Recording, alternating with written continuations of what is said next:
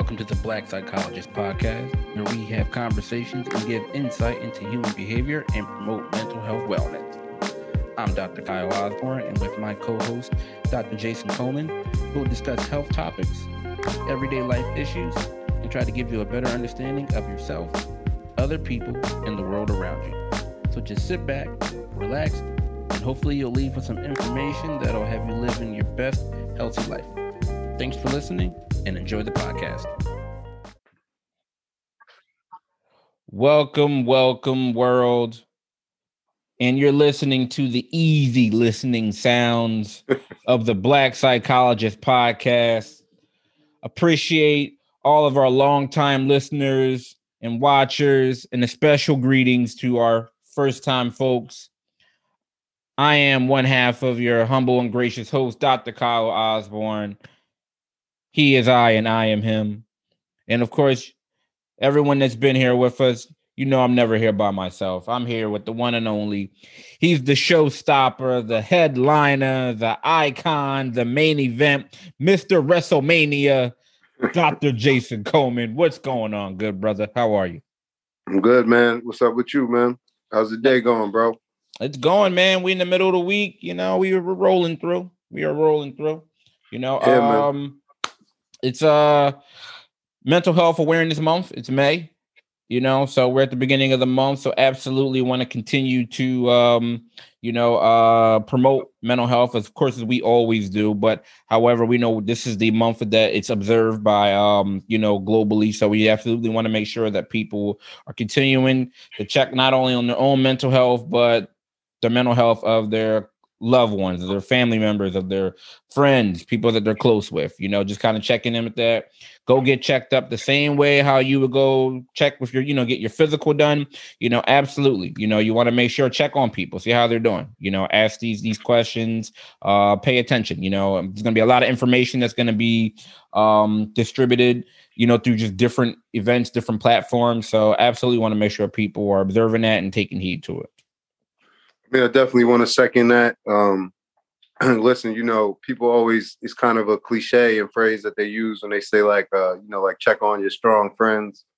Um, but you know, that's that's a reality. Um, so you know, do something different this month, and you know, think about the, the the people that you perceive as the strongest people, right? Or the people that you go to for support, whether it be your partner, mom, dad, whoever it is, and um, you know, ask them how they're doing. Yeah, absolutely. You want to prioritize your your mental health. Speaking of which, Jay, absolutely, my brother. Listen, speaking of that, uh, there's there's this this clothing line that's out. there's this clothing line out that that speaks exactly to that. You know, tell give them a little bit more information about it, man. I, I forget the whereabouts. Listen, man, I, listen, you, you you look good in blue, my brother. Uh, you know, um, listen, we always want to support, you know, uh, positive mental health. Um, mm-hmm. So you know anybody you know that kind of wants to support in that manner, um, you know, shop mental health clothing. Uh, dot com is all you know open. You know, just want to remind everybody prioritize your mental health. Um, and yeah, just thankful for everybody who supported so far. Um, and you know, I'm going to definitely continue. You know, same way we keep we we keep uh, the content coming. We're going to keep coming with new designs and different things like that. So you know, appreciate it. It's good stuff, ladies and gentlemen. I'm trying to tell you, this look good. Okay, you too can look like Dr. Jason Coleman and you go on that website and you get that clothing. All right, oh, man, that's how that could be. Man. That's why I you want to be like, you know, listen. That's you want to be like Dr. J. That, that's how you do it. This is the first step to doing it. You know what oh, I mean? Man. This is this is how you do spot. it. but but listen, um, I have seen a lot of support, so I want to appreciate anybody who supported. Um, you know, and just very thankful. And, you know, please, if you know you get whether you get a t-shirt, a pillow, you know, whatever it is, a puzzle, just you know, send me send send us a picture so we could post it, you know. Right. There you go. There it is. All right, Jay. So keeping up with uh current events. It was the NFL draft this past weekend. All right. How, right. how did you how did your team do? What you what you think? I mean, we did all right, man. Like, listen, it, it was a boring year for us because we had to address the line. you know, um, in the last couple of years, we've been, you know, doing what we needed to do in terms of defense, secondary. So, I'm not really complaining if we if we don't get a big splash. You know, we got CeeDee Lamb, man. So you know, we we we good. What, what, how did y'all do? Uh, well, you know, we didn't have any first round draft picks because we gave all our picks up to that uh in that that Wentz trade. You know, so yeah, that that fiasco and that epic fail. so, oh wow. Yeah, so we didn't have any draft picks. Um, we picked up a wide receiver because we needed that. Um, in the second round, the biggest win for us that night is that Tennessee sent um AJ Brown over to uh to Philly. So okay. he's we don't we no longer have to see him twice a year. So I'm good with okay. that because he's a problem. Right. You know, right. No, I, that, that, I agree. You know that doesn't that doesn't bode well for you guys in the NFC East, but you know whatever. Um, so you know, so I asked you about the draft, Jay, because historically there's been a lot of inappropriate questions that right. have been bestowed upon and um and addressed towards the uh the NFL draftees. All right. And so what the NFL did this year is they issued a warning to teams that could possibly lose a draft pick um, and face significant fines if some of the club's rep- um, representatives conducted themselves unprofessionally by asking these inappropriate questions in these interviews to draft prospects. Now, a lot of you are probably asking, well, what's inappropriate, right? What do you mean? What kind of inappropriate questions are they, are they asking these players? Well, so over the past years, a lot there were reports that inappropriate questions were being asked to these um, to these prospects. So let me tell you. So, for example, so a few years ago, the Miami Dolphins general manager uh, Jeff Ireland had to apologize to uh, the Dallas Cowboys first round pick Dez Bryant for asking a pre draft question. The question was he asked him whether whether his mom was a prostitute. All right. right. And uh, a few years ago, um, then Atlanta, Atlanta Falcons coach Dan Quinn had to apologize to draft prospect Eli Apple because one of his coaches asked the cornerback what his sexual preference was. LSU running back Derrius Guice uh, a few years ago, he was said um, when he was at the combine, he was asked about his sexuality and whether his mother was a prostitute. Other questions that have been asked to um, draft prospects is: Do you find your mother attractive? When okay. did you lose your virginity? If you had to murder someone, would you use a gun or a knife? Would you share your internet history with us? And one comment was, I see you have dread, so you smoke weed, don't you? You can tell us. It's okay if you smoke weed. Right. So this is what's been being asked to um, potential draft prospects by multiple mm-hmm. different teams as they're going through the interview process. So, you know, it's it's funny, Jay, because I think of uh what's what's that quote that the NFL prides themselves on? It's um the NFL environment is one that is consistent with state and legal uh, law and our shared commitment to respect and diversity and, and, and inclusion. Like, you know, like first and foremost, Jay, like what part of this question isn't based in discrimination, right? Like whether we're talking about race, we're talking about culture, sexual preference, uh, or sexual orientation, your origin, any marital status. Like, what which one of these questions could we pick out that isn't wrapped up in discrimination? I mean, because like this, this is just blatant, blatant discrimination. And, and you know, it, it comes to mind for me is that this is what's been, you know, involved and kind of been permeated through the NFL. And, it, and, it's unfortunate because you look at it like this is where it starts from before they even get in the league. Right. right. They're being treated inhumanely at the very beginning of their employment process, right? Because this is what this is. This is like they're going through various rounds of employment interviews.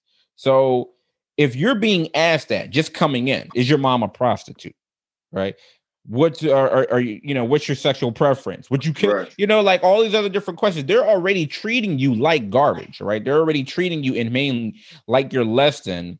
And then as you go through your, you know, your career in the NFL, you know, they make it very clear that, hey, you know what, no matter how good you are, you know, one, we're going to treat you like this coming in. And then we're no, there's no way we're going to allow you to, you know, become an NFL coach or any type of leadership position. And we damn sure ain't going to allow you to, you know, become an owner. So it's like it starts, unfortunately, like at the very beginning of when these players come into the league, they get introduced of uh, that you're being treated less than. I, I mean, I definitely think it's problematic, right? from a couple of stances. First, uh, just to kind of piggyback off what you said, I, I think it's dangerously flirting with being discriminatory because of the simple fact that you know if you answer one of these questions wrong or in a different way a, a way that that they don't find appealing you could not get the job right um so that's kind of a direct kind of relationship there right. the second thing is uh, like i'm gonna i'm not gonna lie i went kind of less down the, the the the racial road and more like i was just looking at the inappropriateness of it right and I'll tell you why. Because when I looked at these questions, it I could see it to me, it's like they're attempting to throw the players off, right? They want to they want to see if you're going to think on your feet, right? Put you in a pressure situation and see if pressure bust pipes or that's what the NFL is about. I get it, making a decision like this, right? Um, so I get why you would ask somebody a question for shock value, but then there's differences between that and just asking them out of bounds questions, right? And and the reason why I said problematic is because like when you talk about like when they describe some of the former players how the process was, it's it's it's it almost seems like it's kind of become um like a dog and pony show at this point, right? Like I could see this process starting off like 10, 20 years ago and being useful, right? Like let's, let's ask them questions that'll make them think and then developing into, you know, a circus. Why? Because if they look at how they set it up, they're saying some of these players are saying they're in a dark room with a spotlight on them, and the que- and the, and the people who are who are saying the questions are out of sight, right? You can't even see them. Okay. So the circumstances, right? Putting them in the dark room, having the people that are asking the questions out of sight, right? It more so seems like an interrogation, right? Right. You know, um, kind of reminds you of like the Menace to Society scene. If anybody who's a movie buff, you know, um, you know, where he had the guy under the light. You know, he's asking about dropping the beer. You know, I, am a movie buff, man. You know, I got I'm with you. We, I'm, um, good. But but you know, not to get off topic. You know, the way they're kind of describing it, I can see this being a process that started out really being useful and ended up being like you know, basically a circus that are that's being done by people in the organization that you'll never hear of, right?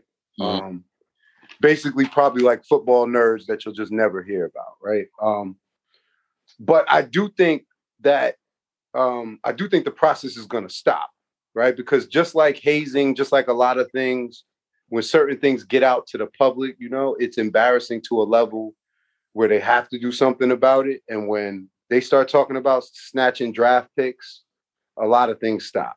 You know. Another thing that came up for me was, you know, you and I, um, for the past few years, have either facilitated or administered projective assessments, right? Mm-hmm. And I think this is also, I think, where some confusion or it gets misconstrued that oh well some of these questions you know they're they're they're projective you know a line of questioning where they want to see how the person's going to answer and that's going to you know be able to interpret no that's not that okay you know and i know in our line of work. That's not what this is. These are not projective related questions you know? No these like you said these are out of bounds and they're coming in the form of interrogation. And another question that i had about all of this of is um what relevance does this have to them to their ability on the football field? Right? I get, I understand that you want to say, okay, the person's type of, you know, their frame of thinking or their thought perspective and things of that nature. However, a lot of it is also, hey, how are you going to be performing on the field? What does this mother, you know, this man's mother possibly or not be possibly being a prostitute and this person's sexual orientation, all these different things have to do with them and their ability to perform on the field? a lot of these out of bounds questions um, don't have any relevance regarding what their performance is going to be, you know, on the field. And that's primarily what this is for. Like again, understandable as far as you want to be able to assess this person's maturity. Is this person going to be an issue with off the field issues? However, you know, uh, no, these are totally inappropriate, disgusting questions. Um, absolutely discriminatory, and you know, I'm happy that the the NFL, you know, are going to be imposing some of these, you know, fines, losing draft picks and things. My only concern is if if a player does speak up about it, does that, you know, do they are they going to seek like or experience consequences? Will it be blackball because they said, "Oh, well, this team did this," and I'm wondering how that going to affect, you know, oh, well, can this, you know, player be trusted? Is he going to speak out of turn? Is he going to be an issue and other different things that he sees doesn't like? So that's only the kind of like blowback that I would be concerned about if this does happen and a player does speak out about it. I mean, the only way you insulate yourself against that is if is if you have veterans on board, right? In the Players Association. Right. You if the Players Association and, and you have veterans on board, then it's a non-issue. Don't matter if everybody speak up because you know as well as I do, they only gonna punish who who they can get away with punishing. That's true. If Tom Brady says it's a bad thing, it will be a rule that outlaws it. That's true. So yeah, so we'll see. You know, um, so hopefully, you know, this is enough uh, pressure on the league that they, you know, stop subjecting the, you know, these players to it because, you know, it's just to say it's inappropriate would be an understatement, but you know, we'll see. Uh, moving on to also, all right, Jay. It is we're in early May. Mm-hmm. However, after we um, promoted and did our last episode, there was some recent news in the state of New Jersey. All right. So marijuana was legalized on what was it, April 20th, April 21st, I believe, whatever it was. So people can get marijuana and use it for recreational use. And I don't know if you saw some of the uh the lines at some of these dispensaries Mm-hmm. These things are wrapped around the block. And, yep. And from what I understand, uh, some of my my coworkers were saying that these dispensaries are being placed. They're like in multiple counties. We're talking like three or four, like in each county. Like they're they're popping up. And how does it impact counseling? How does it impact therapy? How does it impact as far as you know um, interacting and treating our, our clients you know so what are, what are your thoughts about you know you know that aspect of things well uh, it's funny man because to be honest with you um you know this is a conversation that i've been having with like my colleagues for the last few years only because like you know marijuana is you know again it's been legalized in a bunch of states so it's legalized for recreational use so you know essentially you know we're viewing it like alcohol right in terms of it's it's it's more about when you're using it you know and much using it than whether it's okay to use it right mm-hmm. um but the, the thing is you know sometimes man like the law you know catches up to society you know later right so the reason why i said it's a conversation we've been having professionally is because eh, i probably could have diagnosed half the people I've seen in the last year with, you know, cannabis use disorder if it was just about whether they used cannabis, right? If we were looking at use as abuse, you know. Um, so again, you know, I've kind of been considering it the same way I've considered alcohol um, in terms of a person's use. Um, I've been considering it that way, you know, for the last couple of years. So it's just I'm looking a little bit deeper into whether the person is consuming cannabis in a caregiving role, you know, whether you know they're they're going to work, what you know, what what how much they're consuming, that type of stuff, um, rather than just um, kind of being on the road to a disorder because it's illegal, right? So I know some people might agree with that, might not agree with that. It's just a perception, a view. Um, but again, you know, like culture sometimes is way ahead of you know law. So, um, you know, what do you, what did you think?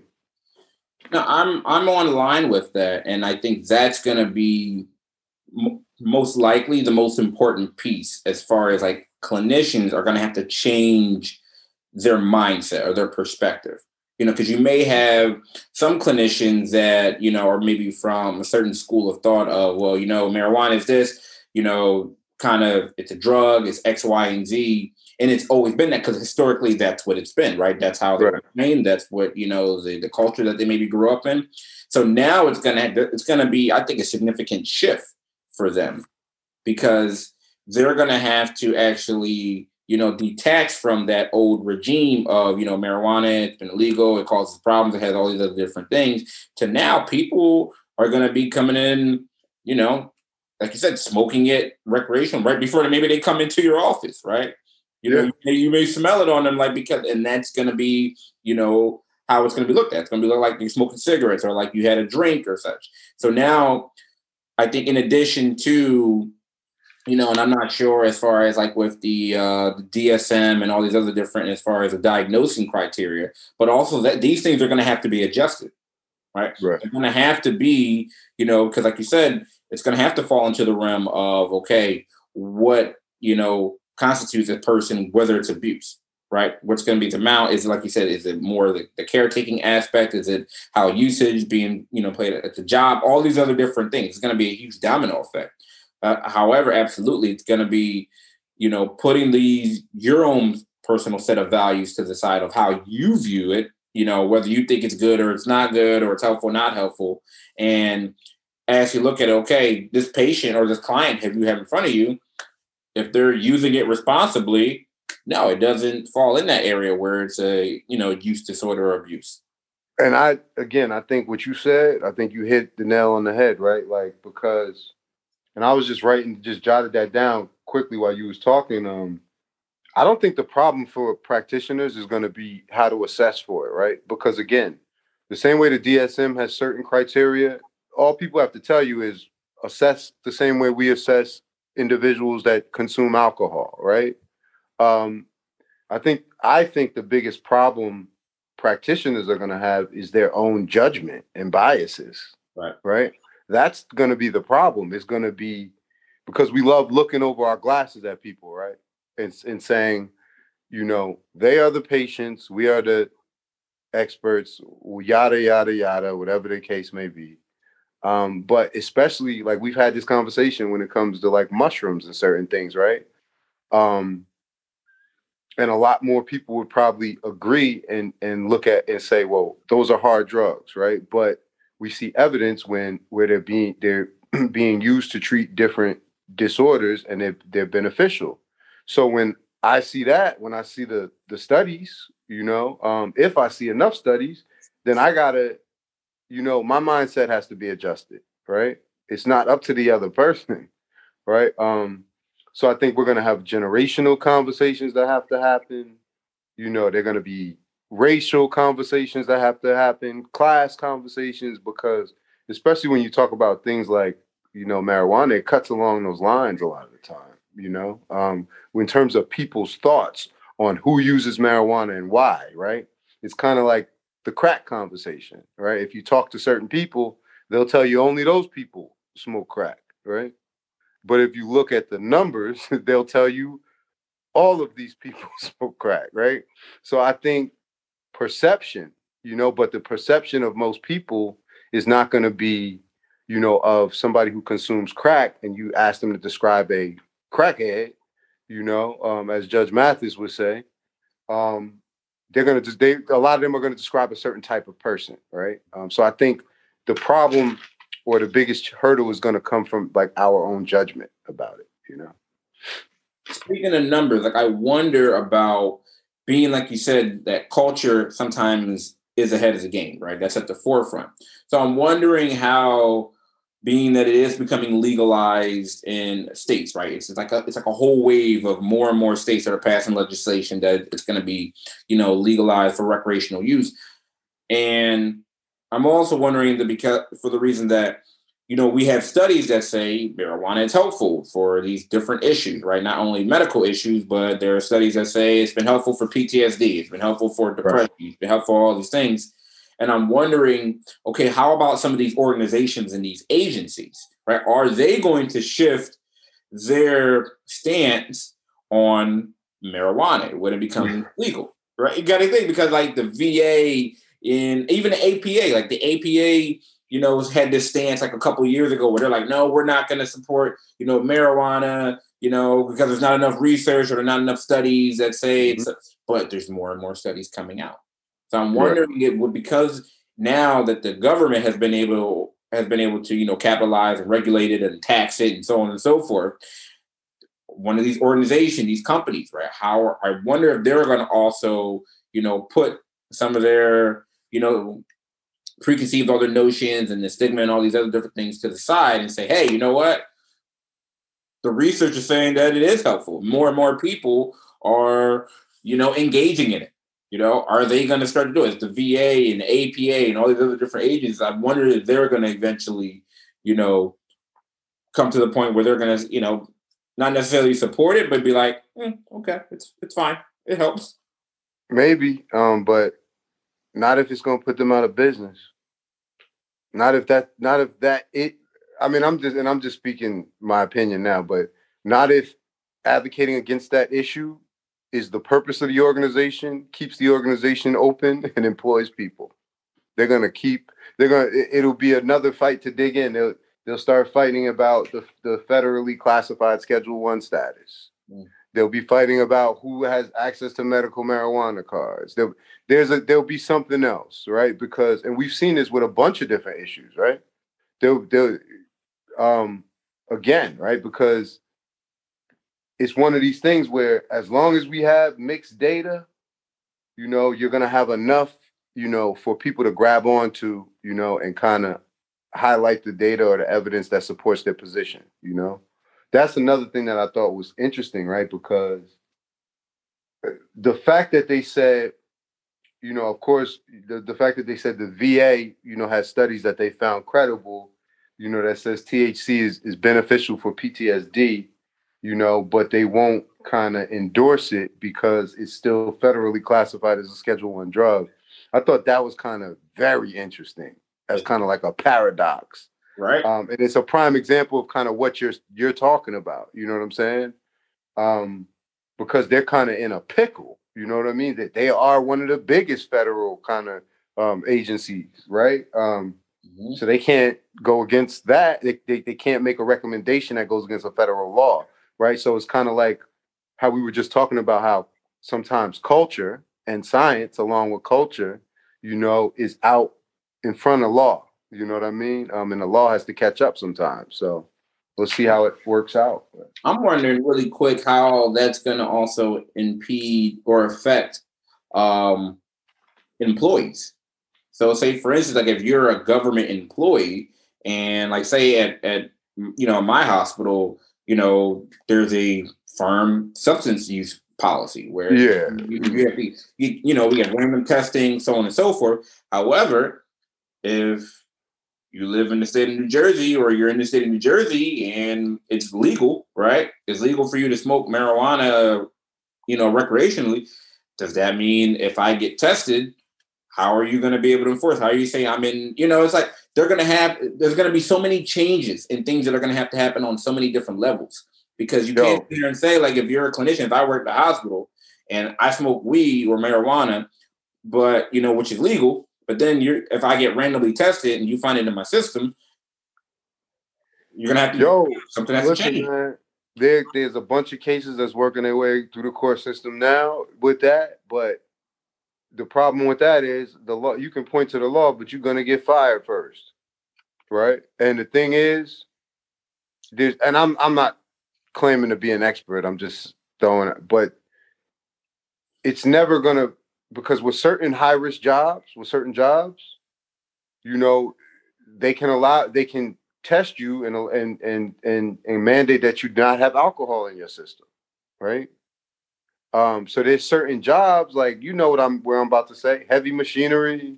Mm-hmm. You know the. Uh, if you thing is though with, with weed, or you know, and I know can stay in your system for 30 days. So I could have smoked two weeks ago and that's why but see those those intricate details right like they don't even really have things down to a science where they know what the road testing is going to be like in terms of dui mm-hmm. right right right they were talking in new jersey about having people that they call to the scene to look at your eyes and just some crazy stuff right because it's all uncharted territory right uh-huh. um but remember companies have a right to put in their own policies, right? So you can have your your rights, right? But the New York Yankees gonna be like, yo, if you want to be on our team, you gotta cut your mustache, right? Or go be on that team. Right. So certain companies are gonna put things in place, and as long as it's in place for everyone, they're just gonna be like, well, this is our policy. Private enterprise. So, there you go. You know, All right, we'll see. Like you said, it's going to be a lot of movement, and I think what they saw first was, oh, we can, you know, we can mono- you know, we can monetize this, right? We can tax it, we can regulate it. They didn't think about, like you said, all the other different avenues and other areas going to be affected. So, but it's, it's going to be interesting to watch. You know? Yeah, yeah, definitely. All right. all right. Something else that was interesting to watch recently was Amy Wax, University of professor, a University of Penn law professor who has a long history of uh, making inflammatory remarks and has unfortunately yet again gained widespread and attention for uh, some remarks about among um, race and immigration. So, Professor Amy Wax was on the uh, Tucker Carlson show, which is on uh, Fox News a few weeks ago, and she had some um, pretty interesting things to say about um, African Americans and Asian Americans and Indian Americans. So, first and foremost, she said, Blacks and other non Western groups harbor resentment, shame, and envy against Western people for their outsized uh, achievements and contributions. All right. She then went on to say that um, uh, regarding uh, disparaging remarks about, about Asian Indian doctors. She said they, they mostly hate America she said that they climb the ladder and they get the best education. We give them every opportunity and they turn around and lead the charge on we're racist. Now we're an awful country. We need to reform. Our we need to reform. Our medical systems need reform also. There you go. All right, those are just the little highlighted things that she said about it.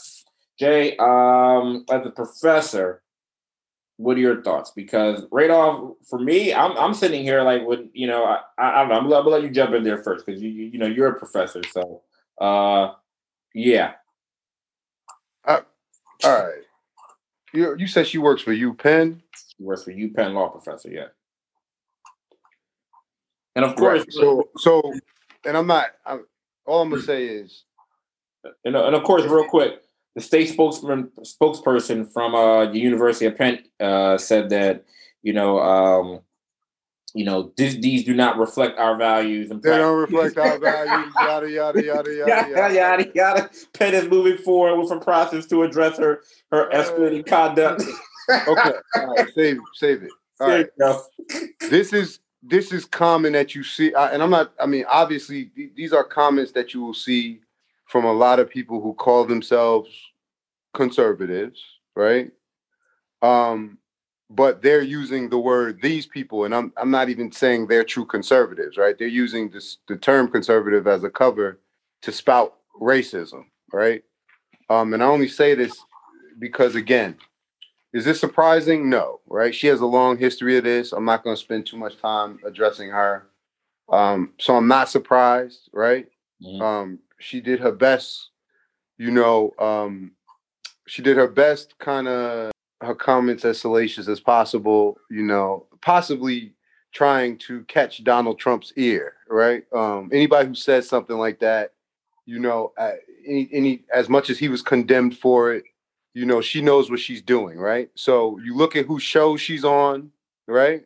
And you look at the comments she's making and what she said, she's throwing red meat to the Fox News audience, right? And anybody who doesn't understand that is either an imbecile or they have they haven't been alive, right? So I'm not going to spend too much time on her. All I will say as a professor is that obviously she's a disgrace.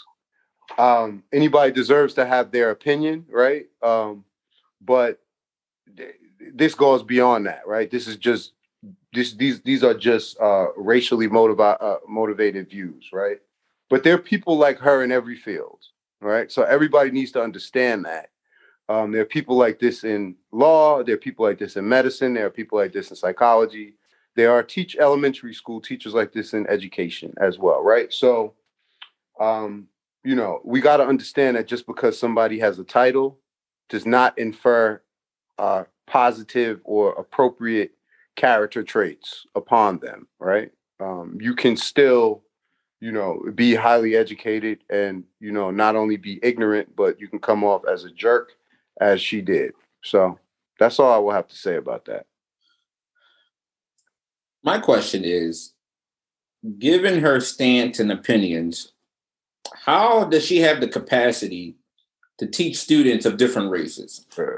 right? Because seriously, right? Like clearly her her overtly racist talking points render her incapable of being able to educate students from different cultures and races. Because how do you sit here and say you have you have these kids that are sitting in her classroom, right? These students. Mm-hmm. You're, blatantly saying oh well they hate our country all all these different things like brother spewing this like so brother. how how how is this? you know like you know they, they put the PR thing but it's like I know you're being facetious. She is hiding in out in the Ivy League as a law professor.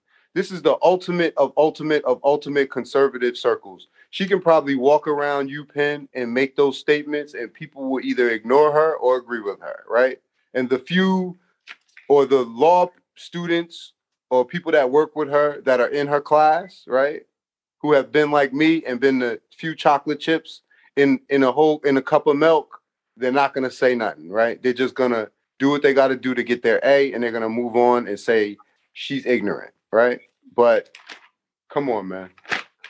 Everybody on campus probably know Dr. Wax is left the has, has left the planet a long time ago.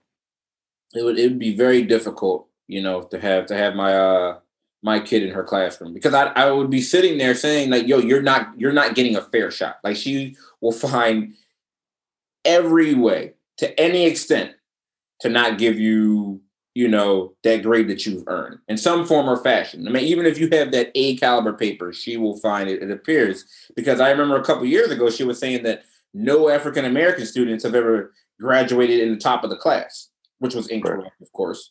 Um, but, but you know, like this, this is you know, like I, it, it's it's tough, man. Like I, I, really do feel for the students in her classroom that aren't white, unfortunately, because she seems like she has her agenda. It's like she's she adds like she's trying to add like a veneer of intellectualism to blatant racism, right? Because she's saying like, oh well, you know, these people are immigrants, they migrate to our country, and like most likely half the people that she's talking about or she's attacking aren't even immigrants. You know, I imagine right. this is the reward here, but of course, racism is is you know is, is based in ignorance. Um, it's it's you know I don't know, man. Um, it's unfortunate. Like at the end of the day, it's unfortunate that you have students that are in the minority regarding you know their ethnicity or you know their culture. They have to be you know if they have to go through her to obtain their goal to obtain their law degree and you have to sit there. I mean, it's it's unfortunate. You know, no student should have to, you know, that you know that little PR statement they put out. That was that was hilarious. That was yeah, man. Come on, yeah, man. Yeah. So, uh, so yeah, we'll. I guess we'll catch her probably on on the next you know edition of the you know whatever the, whatever's on Fox News or Tucker or whatever. Yeah, you'll catch her on Tucker Carlson show. Yeah, she'll, she'll be at the uh at the at the Trump rally. Or at Mar-a-Lago somewhere, to, you know, the Winter White House somewhere. There you go. All right. So, Jay, a recent report by UCLA psychologists and economists has identified an effective way to reduce the number of divorces among lower income Americans. You know what that is? What? Raise the minimum wage. That's all you got to do. Just raise the minimum wage. All right. So the UCLA study shows that when states increase their minimum hourly wage, I mean, wage by $1. Divorce rates declined by 7% to 15% over the next two years among men and women earning low wages. All right. Now, these were including but not limited to those earning minimum wage. All right. So the new, um, it, in, the study included only people between the ages of 18 and 35 who make up the majority of the minimum wage earners. All right. Um, and it said that they also found that the $1 per hour increase in the state's minimum wage reduced marriage rates by 3 to 6%. All right. So, uh, what do you make out of this, Jay? I mean, I thought this was a really interesting article, you know? Yeah. I, listen, man, I, I thought so too. Um, it, it, it absolutely made me think of like anecdotally, like, um, what I always have heard growing up is like, you know the one of the biggest causes of divorce and marriage is finances right mm-hmm. or marital stress I, I you know i don't have any numbers to back that up but that's something i've always heard right um so it immediately brought me there um and listen it makes sense right because everybody most people's biggest expense is rent, right? Or a mortgage or something like that. Um, you know, if we look at the numbers traditionally, you know, I'm, i know they were saying 10 years ago that most American families, the average American family has less than $3,000 put away, right? Um, and you're talking about people that have children, right? So that's going to put a lot of stress on you, right? Um, and if we're talking about economic stress, debt, student loans, all of those things, um, that's that's that, that seems like it could be a heavy weight, you know, um, in terms of, you know, kind of making your relationship vulnerable to breaking up. Um, and I think, you know, the the kind of reverse is true, right? When those things are removed, right? When you when you have a relationship and money is not a problem, right?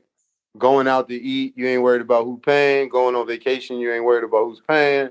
You know, now that's a different level, but I'm just saying when money is not a factor or as much as a factor, you can truly focus on other things, right? Like each other, right? Or like communication or um so, you know, I thought it was very interesting in that way, but what did you get from it? Something that stood out to me um, was that they cited that previous studies noted that when poor people get married, they tend to marry earlier and are um, and are about twice as likely to divorce. I didn't, yo. It said that in the article. It said that, yeah. So from yo, previous I, studies. Yeah, I missed that, but that's a conversation I always have with my people, mm-hmm. right? Because I always because I always thought, right? Like, think about it. Most people, the pressure is to get married in your, you know, whenever you get out of college, like late 20s, early 30s, that that type of stuff, right?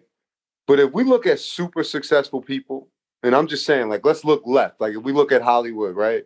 Yeah. I'm, not saying they're the model for bet better relationships, but what I'm saying is you have people who are getting married like in their 40s, yeah. right? Mm-hmm. And they're coming into these relationships with homes, sometimes with children, but they coming in to this relationship with a foundation, right? I got my stuff, you got your stuff. We can either collaborate, right? But I don't know that there's less stress in their relationship, right? But it's just something to that, what you said, you know, that that people who have less marry earlier, you know, and divorce more. That's that's crazy yeah, know? it's um. I think it's a I think we see it in a lot of different fields where you have some individuals that have, you know, when you've completed whatever your degree or whatever your goals are or whatever your schooling um, courses, and once you've been able to establish that, and then you get married, and then you start, you know, the, right. family process. Yeah, you absolutely see a higher percentage um, in success and a lower percentage regarding the divorce aspect of it. Um, I feel like, unfortunately, folks, you know, when they're young and you're less established, it's kind of like you're putting both things together, right? You're putting both your your, your finances and things together when they're not probably at its highest um, or fullest capacity, and now you're putting it, you, you know, you're involved in a stressful situation. Absolutely, man. Um, there's absolutely correlation is you know you're you're younger your your you know your finances aren't as established as they could be you're getting with someone else that's finances aren't as established right. as young um i think also what might contribute or lend itself to that is your decision making right your financial literacy so right. as you've gotten older right? You've learned maybe your you know your credit may be more established. You learned how to save better, like you just mentioned the whole the, the savings aspect or factor. Um, so I think there's something to it in regards to you're better with managing money as you've gotten older. Um, as opposed to when you're younger, you know, you're still, you know, might be making some impulsive decisions. And like you said, now you got somebody else involved. And right. so if you're playing around with the rent money, right? You playing around with the car note money and other different things. And you know, also there might be less job stability. Right. So I mean that's a that's a big deal. Um and then I, I hope this isn't a controversial statement. It makes sense the way I'm thinking about it, but I also think like if it's a, on a some level, like if it's a larger pot, right? Like if it's a larger pot and you're it's it's harder to break up when you married and and y'all got 200 million or y'all got 20 million. It's a lot more to sort out than if you got the less than the $3,000, right? It's a, it's a lot. It, it, I, I don't want to say it's a lot easier to walk away from the relationship because you know that's that's very dismissive. That's not what I'm saying.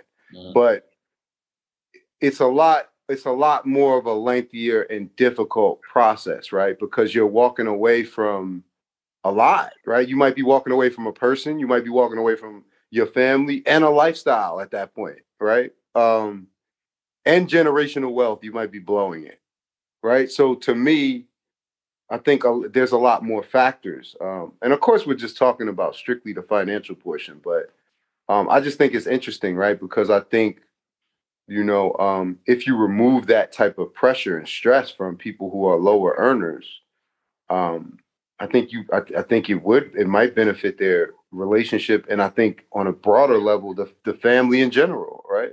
Because how many kids do i talk to who are 9 10 11 years old and they know about finances in the family home right?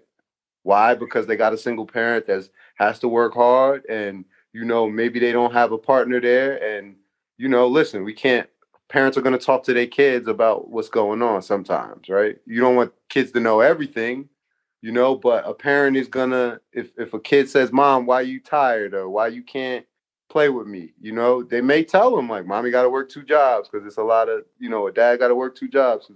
So kids might know, right? When they want to know why they can't go on a trip, or why they can't have a toy or have $600 Yeezys like they friends, right? Or $400 retros. Parents might tell them, listen, you know, dad got to work hard, you know, for, to get what you got on your feet now. So those are the type of stressors within the family, you know, that you think about if you remove all of those things, how it could benefit a relationship, a child, or a family unit, you know? Uh, listen, financial considerations play a substantial role and whether I think even a, the couples will will sit there and ask themselves, is this relationship worth maintaining? I didn't want to say it, man. Nah, brother. Nah, listen, I'm, I'm there, bro. Listen, that absolutely will. They will sit there and be like, "Yo, is this what we bringing? Like, is that's it?" Why I said. That's why I said you walking away from a lifestyle as well, right? right? Um, because again, you see a you and I mean I'm sure this is people uh, true for people who are wealthy and not wealthy, but uh, listen, I'm sure the marital rate for a wealthy people isn't that much more just because they love each other more, right? Some people are in relationships and they just in them. They're like, it's to death do us part, right? Might just be out of convenience. I'm like, listen, because of what this person brings to the table, I'm here. I'm in it. Right.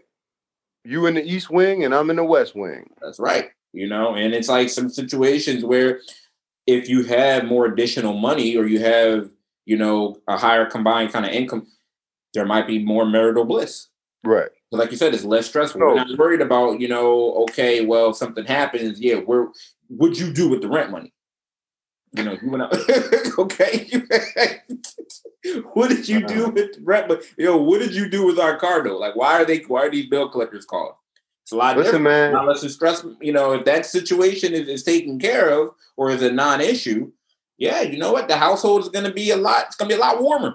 That's a big issue, especially when you talk about relationships, right? Um, listen, uh, the fin- finance, like finances, you know, and that that load in terms of financially, if it's not being taken care of, it's gonna cause it's gonna cause a lot of stress. That's mm-hmm. just a fact, brother. And especially when you get connected to that person, now you're responsible. Now they're calling you. Those bill collectors, they're not even calling for them. You, you the co-signer. Oh, yeah, it's, it's serious. Yeah, absolutely. So yeah, this was an interesting study.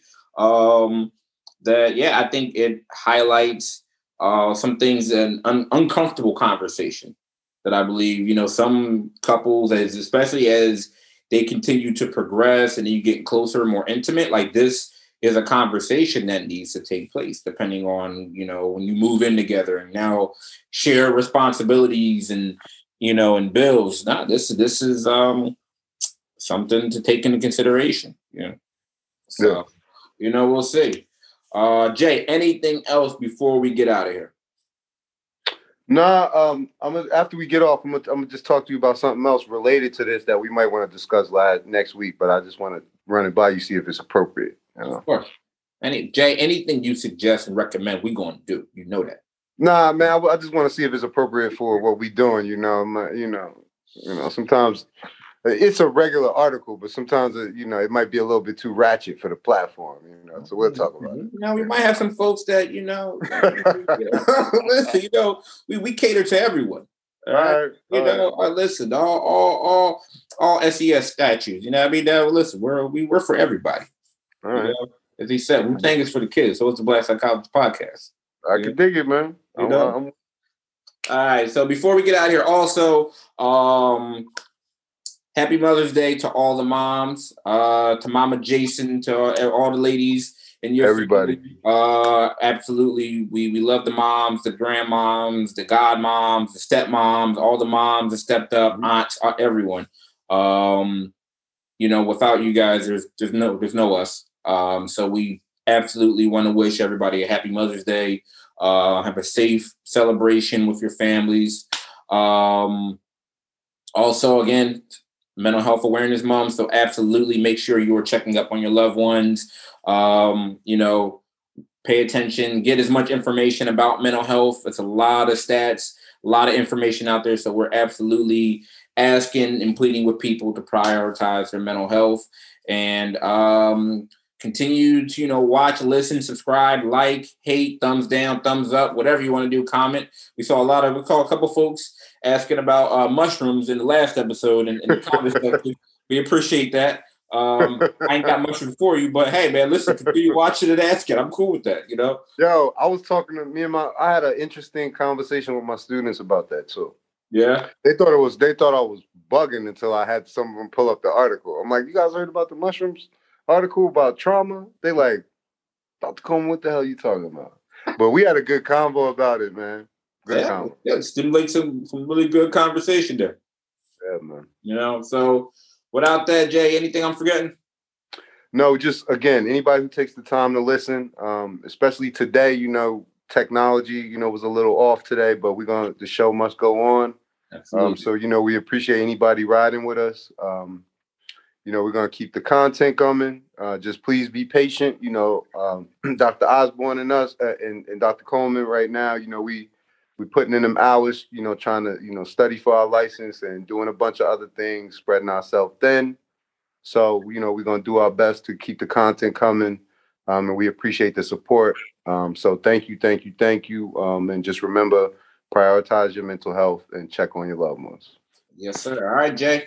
Until uh next episode. All right, brother. 100, man.